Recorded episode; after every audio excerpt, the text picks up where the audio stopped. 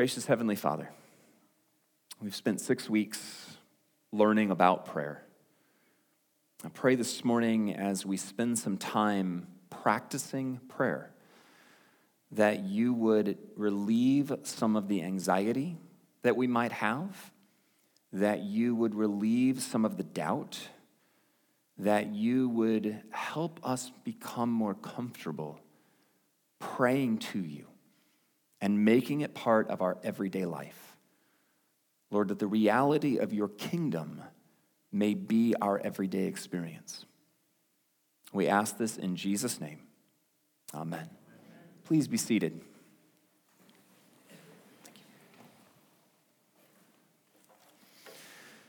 All right, so today is going to be different. That's why you have the pens and you've got the sheets of paper. Today, we're going to practice. But let me start off with this. The first ministry I was ever paid for was as a worship leader. It did not last very long, and you should be thankful that Aaron is the worship leader and not me. The second ministry I ever got paid to do was a college ministry. That one went a little bit better, but I was at one point teaching on prayer in this college ministry. And we were at a church that was in a neighborhood, and so the parking lot, like homes backed up to the parking lot. And one of the guys who was on staff, his home was right there. And so we used his garage for our college ministry space on Sunday mornings. So for Sunday school, we just walk across the parking lot go into his garage and we'd use it. And it was all built out. It wasn't a car parking garage, it was built out and I'm teaching on prayer. And we probably had at that point maybe 15, 16 college students. And I was teaching on the passage where Jesus is saying, Don't babble. That God knows what you're asking for. You don't need to keep going on and on. And as I was teaching on that, I was trying to get it to the level of where all these college students were at.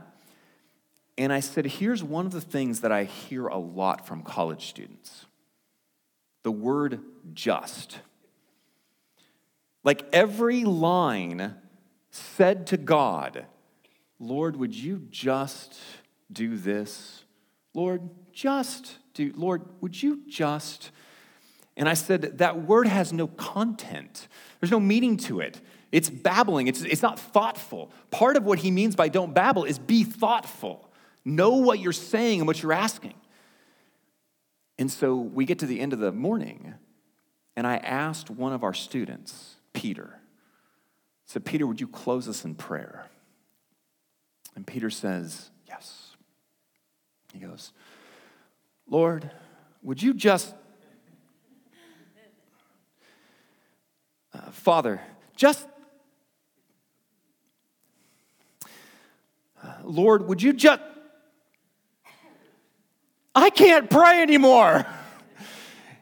It was so ingrained into that. And again, not thinking about it, just there, just you just say the word. What I want to do today is I want to think about what we're praying. But more than think about it, I want you to have an opportunity to practice. Right? And so here's how this is going to be different. I don't have a bunch of stories. I don't have a bunch of points. I am going to take you through the things we've been talking about, and then we're going to go, all right, here's one of the prayers that we were talking about. I'm going to give you a couple examples from the scripture. I'm going to give you an example that I wrote, and then we're going to stop. Aaron's going to play, just so it's not totally dead silent in here, and you're going to have one to two minutes to write your own to practice these things and then take this home with you. Right? Our mission is to equip and encourage. We want to equip you. I don't just want to give you a bunch of stuff. I want you to feel a little bit like you've kind of come in and you're being coached. And so you can take it away and start going, yeah, wait, I could do this. Not just listen to him do it, and not just go, that was a great point, but do it. So that's what our morning is going to look like. Right Now, as we dive in, I want to review. All right, here's the primary points over all six weeks. If you kind of pull them all together, I'm going to summarize the six weeks. Number one, we pray out of relationship, not out of transaction. Far too often, prayer is seen as transactional. I'm doing something, God needs to do something now. If that's not working, maybe I should stop because God's not. It is relational, not transactional. Go back and listen to Sermon one. Number two, we pray to our Father and we do it in humility and we do it by faith. Go back and listen to Sermon two and three. We pray to our Father in humility and by faith. Number three, we pray through telling God about God, confession, thanksgiving, intercession, and genuinely sharing. And we're going to talk about all those today. You don't need to write those down because those are the ones we're doing today. And number four, we pray through unanswered prayer until there's no reason to pray anymore. And we do it because we have nowhere else to go. And so we trust in the steadfast love of the Lord. All right, that's our series for six weeks. Now for the practice. One of the first things I said is you see a number of times in Scripture where they begin their prayers by telling God about God.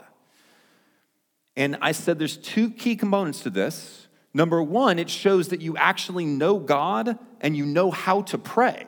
You know what to pray for. And number two, that is part of relationship.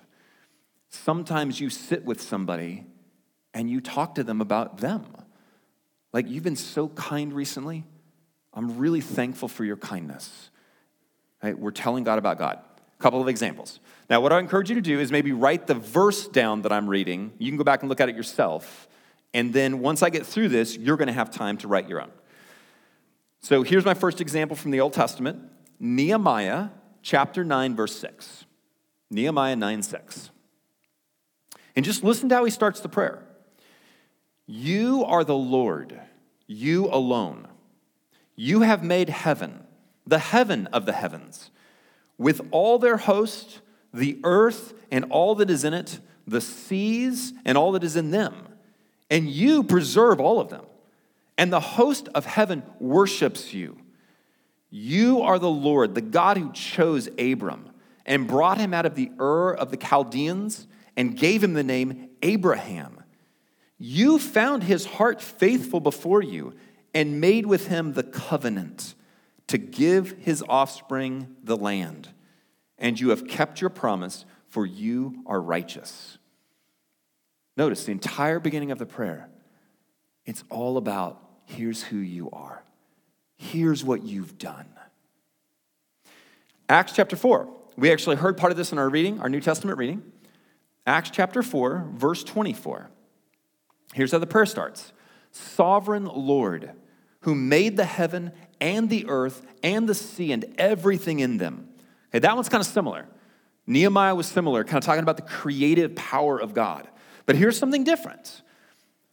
I mentioned, as we said, tell God about God, that often they will quote God to God.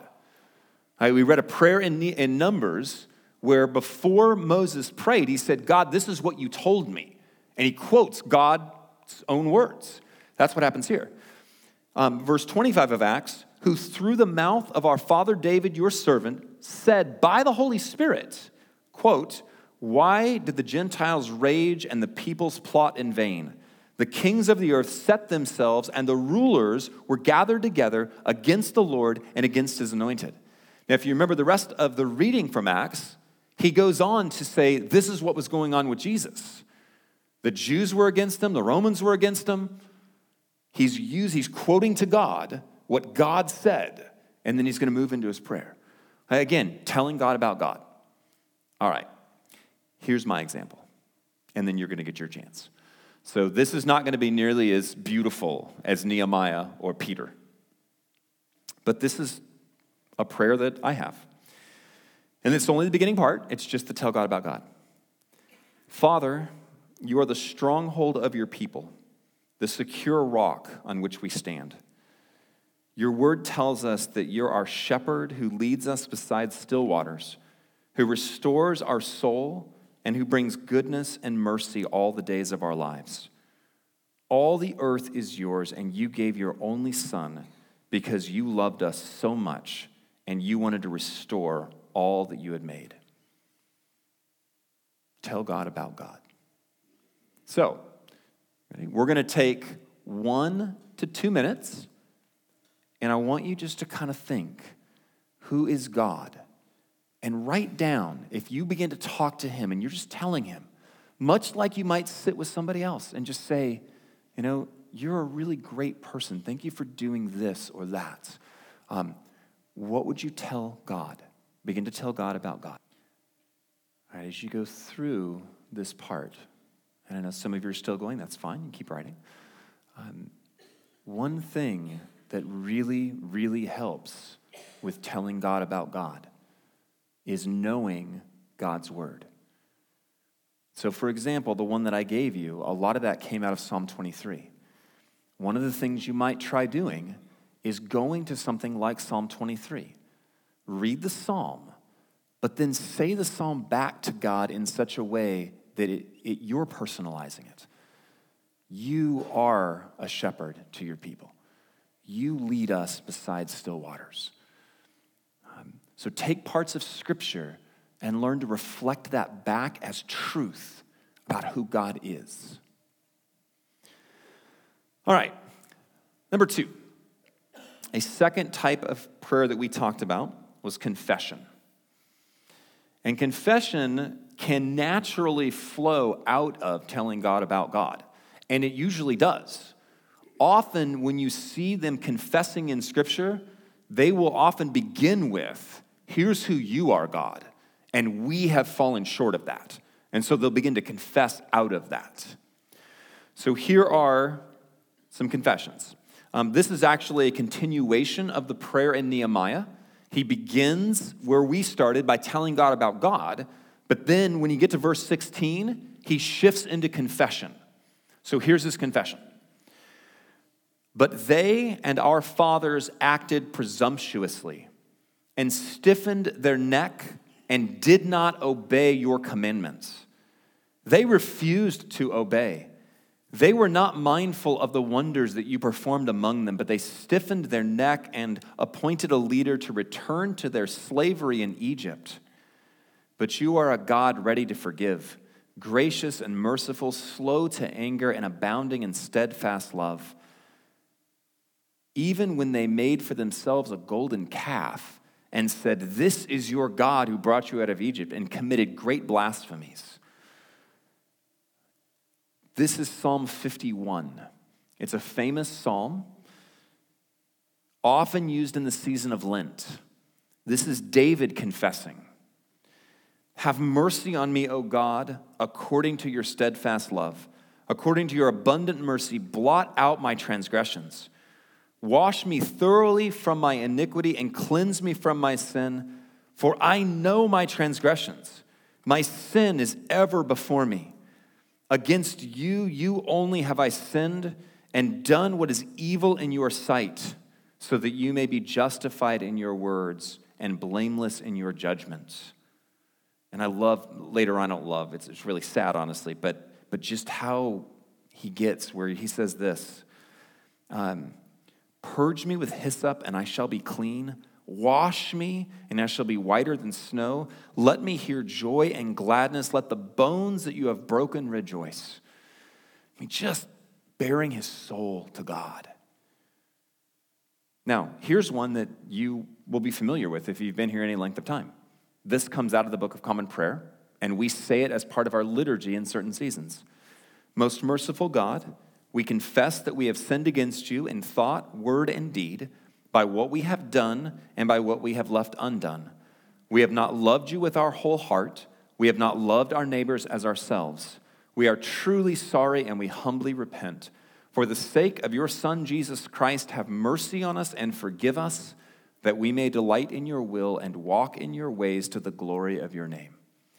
And here's an encouragement for you with that take that confession and while you're by yourself at home, break it open. When you get to um, by what we have done and by what we have left undone. What have you left undone? What have you done? Say it to the Lord. Lord, I should have helped that person. I selfishly didn't do it, and I knew I should have. It was the right thing to do. Lord, I'm sorry I did that. Here's my sample. Have mercy, and by the way, um, oh no, not this one, it's the next one. Um, have mercy on me, Father, for I have sinned. I have rejected your ways when I yelled at my friend in anger, and I didn't listen to what he had to say. I let my pride and my desire to be right overcome compassion and truth. Your word says you're a God who is always ready to show mercy and give love. Forgive me for not being the same, not reflecting you in my relationships. Cleanse me that I may treat others as you have treated me and bring healing into, the, into their lives. Your turn.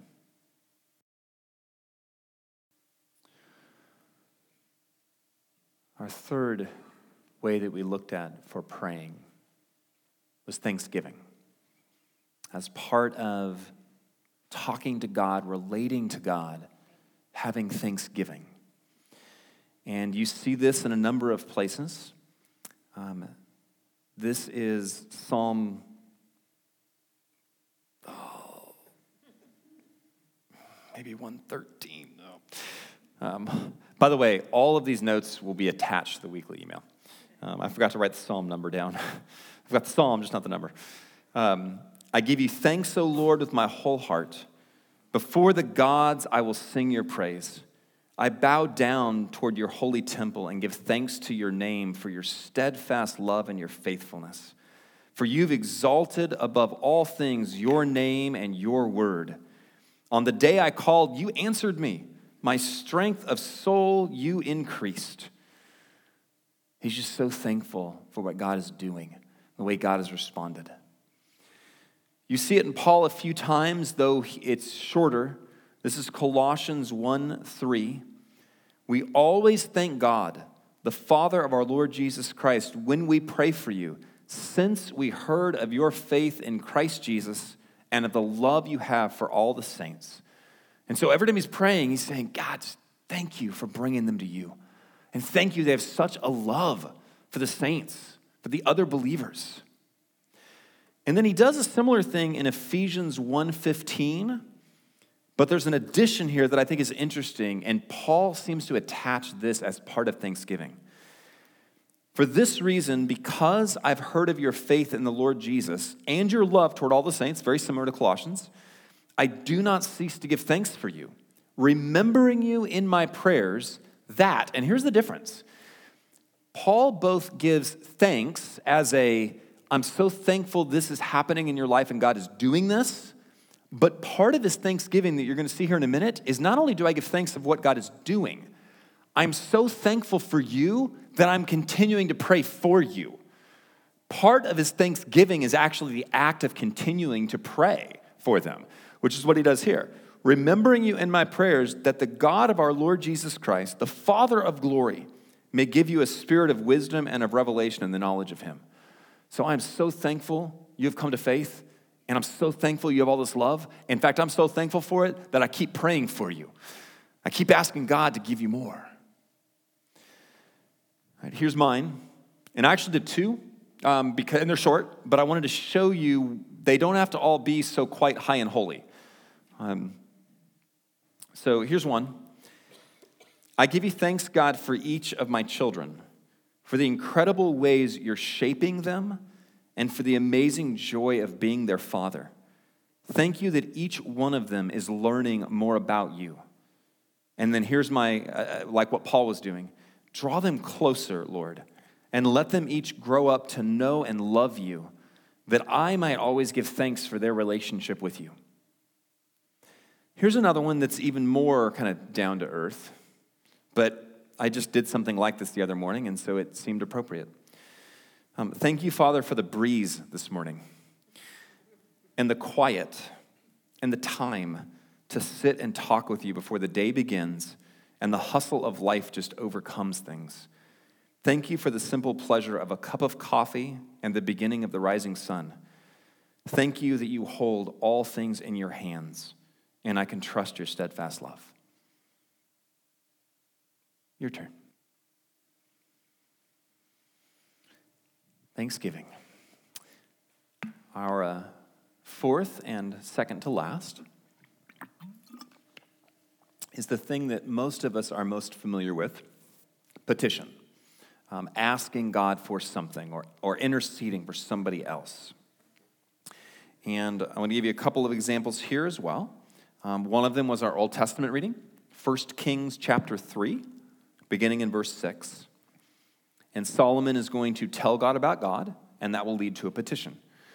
You have shown great and steadfast love to your servant David, my father, because he walked before you in faithfulness, in righteousness, and in uprightness of heart and you've kept for him this great and steadfast love, and have given him a son to sit on his throne this day.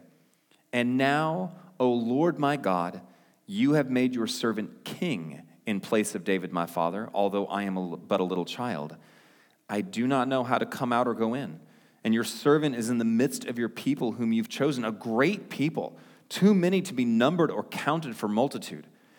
Give your servant, therefore, an understanding mind to govern your people, that I may discern between good and evil, for who is able to govern this your great people? Notice this petition. It begins with, This is who you are and what you've done. You've been faithful to my father, and now you've put me on the throne. Then it acknowledges something, but I'm young, I'm inexperienced, and, and yet you've put me here, and so, Lord, will you give me a discerning mind? Will you help me to lead your people? Now we go to the other New Testament, the New Testament reading in Acts, and we've already read the beginning again, but that beginning led to a petition. So they started by saying, God, this is who you are. They quoted, and then it leads to this Acts 4:27. For truly in this city there were gathered together against your holy servant Jesus, whom you anointed, both Herod and Pontius Pilate, along with the Gentiles and the people of Israel to do whatever your hand and your plan had predestined to take place. Here it is. And now, Lord, look upon their threats and grant to your servants to continue to speak your word with boldness, while you stretch out your hand to heal and do signs and wonders through the name of your holy servant Jesus. So, God, they're all up in arms, just like they were back then how they were against Jesus, now they are against us, but you've called us, and so, Lord, give us boldness to speak your word and to let your power come through us. All right, here's mine. Um, this is made up, by the way. This, this one isn't, I have to say that because I use names, but this isn't for any particular person. Um, Father, you have walked with your people and shown your steadfast love to every generation, and you hear the cries of your people. My friend David is in so much pain right now and losing his battle with cancer. Give his body what it needs to fight this terrible disease. Let his family and friends who grieve be filled with courage to be with John and with a sense of your presence that will carry all of them through it. I know you love John even more than the rest of us. Will you be with him now? Your turn.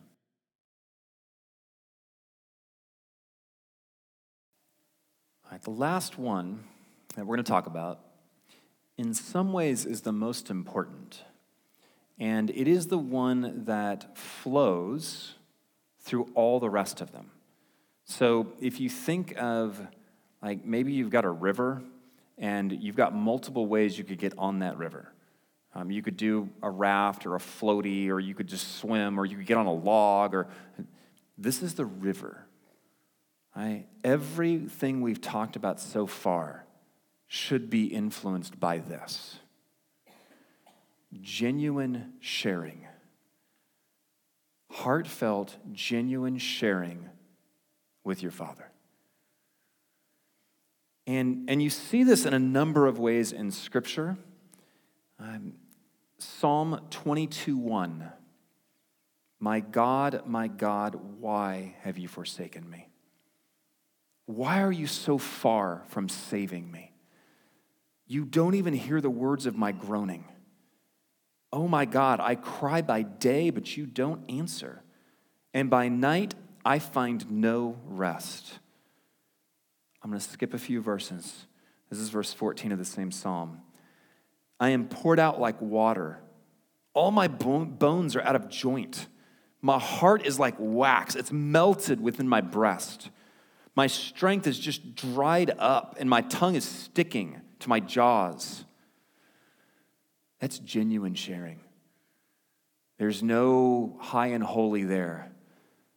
There's no like, you know, God is some distant being. God's my father. And right now, I want to know where you are because things are awful at this moment.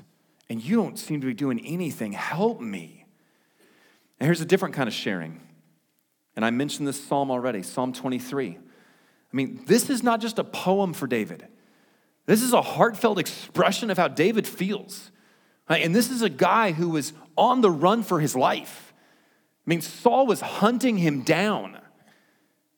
And here's what he has. So just, just hear this as a prayer. The Lord is my shepherd. I shall not want. He makes me lie down in green pastures. He leads me beside still waters. He restores my soul. He leads me in paths of righteousness. And even though I walk through the valley of the shadow of death, I will feel no evil because you're with me. I mean, this is, he's sharing how he feels right now with God. And it's not formal language. And it's not, did I get it right or not? It's, he's a shepherd. I mean, everybody remember when we first meet David? He's out with sheep. He's sharing from his experience what it's like for him to walk with God. Genuine sharing. And then you get this. This is Jesus in John 17. Um, Father, the hour has come. Glorify your Son, that your Son may glorify you, since you have given him authority over all flesh to give eternal life to all whom you have given him. And this is eternal life, that they may know you, the only true God and Jesus Christ, whom you've sent. I glorified you on earth, having accomplished the work you gave me to do. And now, Father, glorify me in your presence with the glory that I had with you before the world existed. He's telling God a bunch of stuff that God already knows. But there's a genuine sharing as Jesus comes to the end, and he's like, Lord, I've done the things you've asked me to do. And, and dare I say, he's excited like, I'm coming back. I'm coming to be with you. Like the glory you gave to me, I'm giving back. Now give me the. It just, he's sharing genuinely with his father. All right, so here's my example. This is the one I needed to say. Um, this is not actually about my daughter. So I wrote this and it says daughter, but I realized afterwards um, she was going to be in here. So I didn't want her to think this is about her because it's like painful, kind of. It, I, I was making it up. I was trying to give you an example, but it's not about my daughter. Father, I feel lost. I don't know how to help my daughter. I've sought you in prayer for many weeks now. I've been faithful to study your word, but nothing's changing. I've been the best parent I know how to be. I've trusted you with my child, but every day I wake up hurting. Every day, the weight I carry in the pit of my stomach just grows. It feels all twisted. And it's hard to even focus sometimes, God. Where are you in this? Why will you not change this circumstance? How long am I not going to have peace? How long are you going to let my daughter continue on this path that's hurting her? I know you love her, and I know from when she was a child you called her. But Father, I don't know what to do. So I'm going to trust in your love, but God, please, you got to do something. Now, here's one less dramatic. Um, again, more down to earth. Father, I have this big meeting today. I know I should be I know I shouldn't be nervous. Like I've worked really hard to get here. I know the strengths I have. I also know that I've done this work for your glory. But I am nervous, God. I don't know the outcome. What if things go badly? God, I need this. I also know that you've been walking with me through all of it. And so, in that knowledge, I'm going to hand this over to you, God. I can't make it happen, but I can trust you. I always have. And though I'm struggling with it right now, you've always been faithful. And so, God, here, this is yours. Take this, Father. Just share with God whatever's on your mind right now.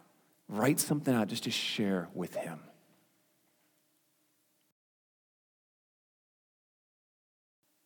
When Aaron and I started the college ministry at this church, that college student, Peter, he was our first student. And what did it take? Like three weeks before it was not just Peter? we had one or two or three Sunday schools where it was Aaron, me, and Peter. That was our Sunday school um, because the church didn't have a college ministry. And so we started with Peter. And I don't, I don't know that Peter ever got super comfortable praying. I don't know that he ever stopped saying just. Here's what I know over three to four years, God used two of us and this kid, Peter, who genuinely wanted to pray and didn't know how to stop saying just, to start bringing in more and more and more until this college ministry had over 100 college students in it. This entire series on prayer, it is meant to unburden you. It's meant to give you some tools. Take this home, use it, write some more out if it helps you. It's meant to give you some tools and some confidence in praying. It's also meant to help you see that relationship and it's meant to make us pray. Because here's what I know, and I would never ask anybody to do this. But if I asked you to raise your hand, if you pray seven days a week, and I don't mean like over a meal, I mean you spend time praying, very few hands would go up. In fact, if I said, Do you pray three or four days a week? Very few hands would go up because we struggle with prayer. And this series was about acknowledging that and helping us move forward, helping us see the relationship, see the direction, and today, practice. Practice praying. And then believing, even as it was. I mean, Aaron and I didn't know what we were doing. Peter didn't know what he was doing, but all of us wanted God to be honored, and God worked. So go pray and see what God will do. Let's pray. Father, thank you. Thank you for being our Father. Thank you for doing everything necessary. We have strayed so far in so many ways. We've treated people poorly. We've been hypocrites. We've done mean things sometimes. Lord, we've lost the battle to anger, to lust, to greed, to selfishness and pride.